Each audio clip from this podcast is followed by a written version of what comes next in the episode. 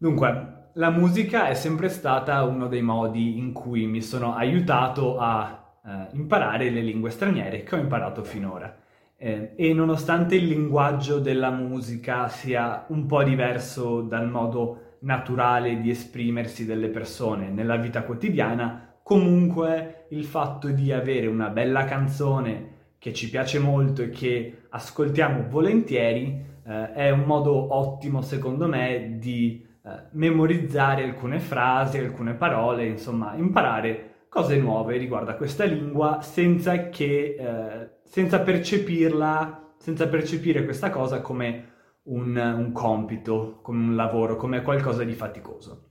Quindi oggi eh, vorrei eh, analizzare insieme a voi il testo di una canzone di Fabrizio De André, che è uno dei miei cantautori italiani preferiti, è un cantautore molto amato in Italia eh, quindi penso sia un ottimo punto di partenza eh, per, per imparare l'italiano tramite la musica. Questa canzone si chiama La canzone dell'amore perduto.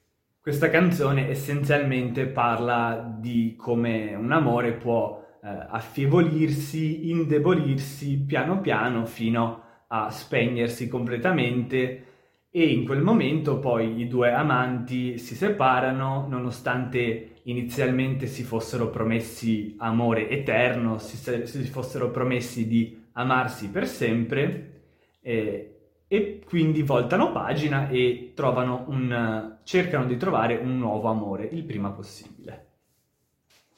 Allora andiamo a vedere il testo. Eh, dunque, se vedete che guardo in basso è perché sto leggendo il testo dal mio computer. Dice, ricordi sbocciavan le viole, con le nostre parole, aperte virgolette, non ci lasceremo mai, mai e poi mai. Allora, andiamo ad analizzare questa prima uh, piccola strofa. Dunque, la parola ricordi uh, è, è, molto semplice, si capisce, però in italiano colloquiale forse sarebbe più naturale dire ti ricordi, mentre togliere il ti e dire solo ricordi è leggermente, ma proprio leggermente più letterario e quindi sta bene in una canzone, innalza un po' il registro, ok? Poi dice sbocciavan le viole, non sbocciavano le viole.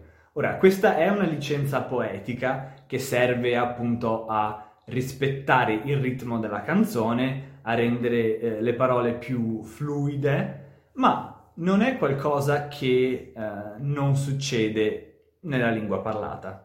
Gli italiani abbastanza spesso eh, tolgono l'ultima eh, vocale dai verbi alla terza persona plurale e anche a volte dai verbi alla prima persona plurale. Quindi eh, sbocciavano appunto può diventare sbocciavan, andavano può diventare andavan. Non è, non è rara come cosa, si fa, si può fare. Non ci lasceremo mai. Ora, lasciarsi significa mettere fine a una relazione, generalmente una relazione amorosa, quindi to break up in inglese, ok? Qui la particella ci, in non ci lasceremo, eh, indica reciprocità, ok? Quindi eh, ci può voler dire noi, noi stessi, ma viene usata per indicare eh, l'un l'altro, per dire eh, io non lascerò te, tu non lascerai me. Quindi eh, quello che in inglese verrebbe espresso con each other, ok? Poi dice mai e poi mai. Questo è semplicemente un modo di rafforzare la, il concetto di mai, ok? Mai e poi mai. Si usa molto in italiano colloquiale, mai e poi mai. Eh, vuol dire semplicemente never ever, ok? I will never ever do that. Non lo farò mai e poi mai. Seconda strofa. Vorrei dirti ora le stesse cose, ma come fan presto, amore, ad appassir le rose, così per noi. Ora, in questa, in questa strofa eh, le, le, cose che, le tre cose che noto di più sono, dunque, fan, e come vi ho detto prima, eh, si può togliere eh, l'ultima vocale dai verbi alla terza persona plurale e alla prima persona plurale, quindi questo sarebbe fanno, ok? Eh, loro fanno, verbo fare, però togliendo la O finale rimarrebbe fan, con due N, ma chiaramente è un po' difficile da pronunciare con due N alla fine della parola, quindi rimane solo fan. Ok? Poi la parola appassire forse è un termine un po' particolare che non conoscete.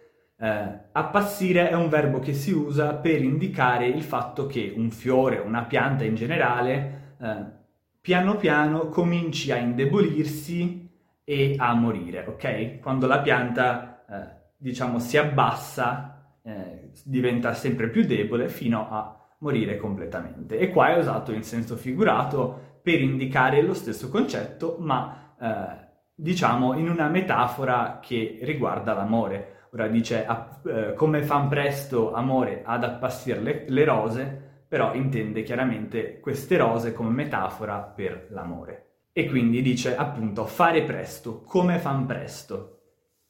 Fare presto significa fare velocemente. Questa è un, una, un'espressione comunissima in italiano per dire fare veloce, sbrigarsi, essere rapidi in fare qualcosa, ok?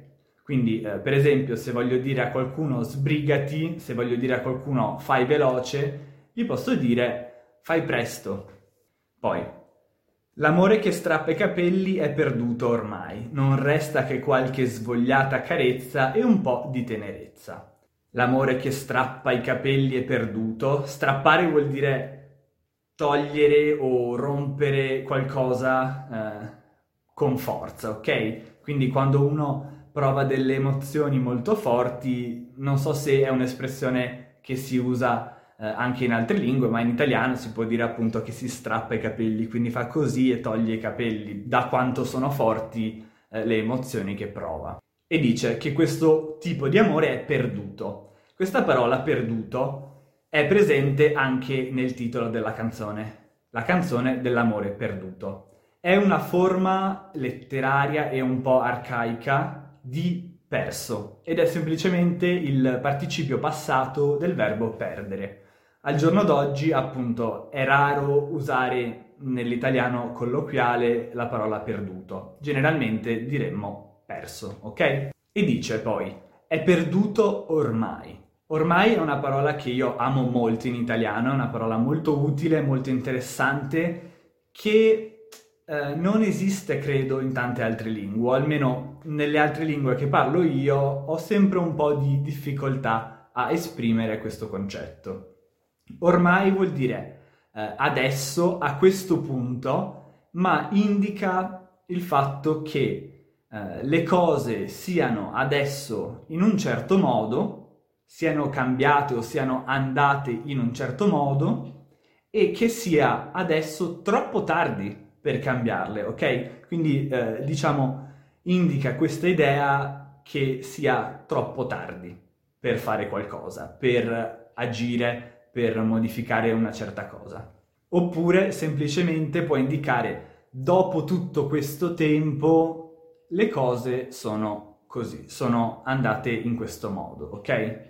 Quindi comunque indica il passaggio di un certo quantitativo di tempo eh, e, e, quindi l'idea è a questo punto eh, le cose sono così.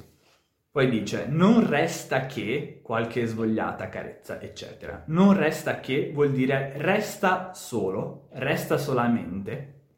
Quindi eh, usare non seguito da un verbo seguito da che è come dire eh, questo verbo più che.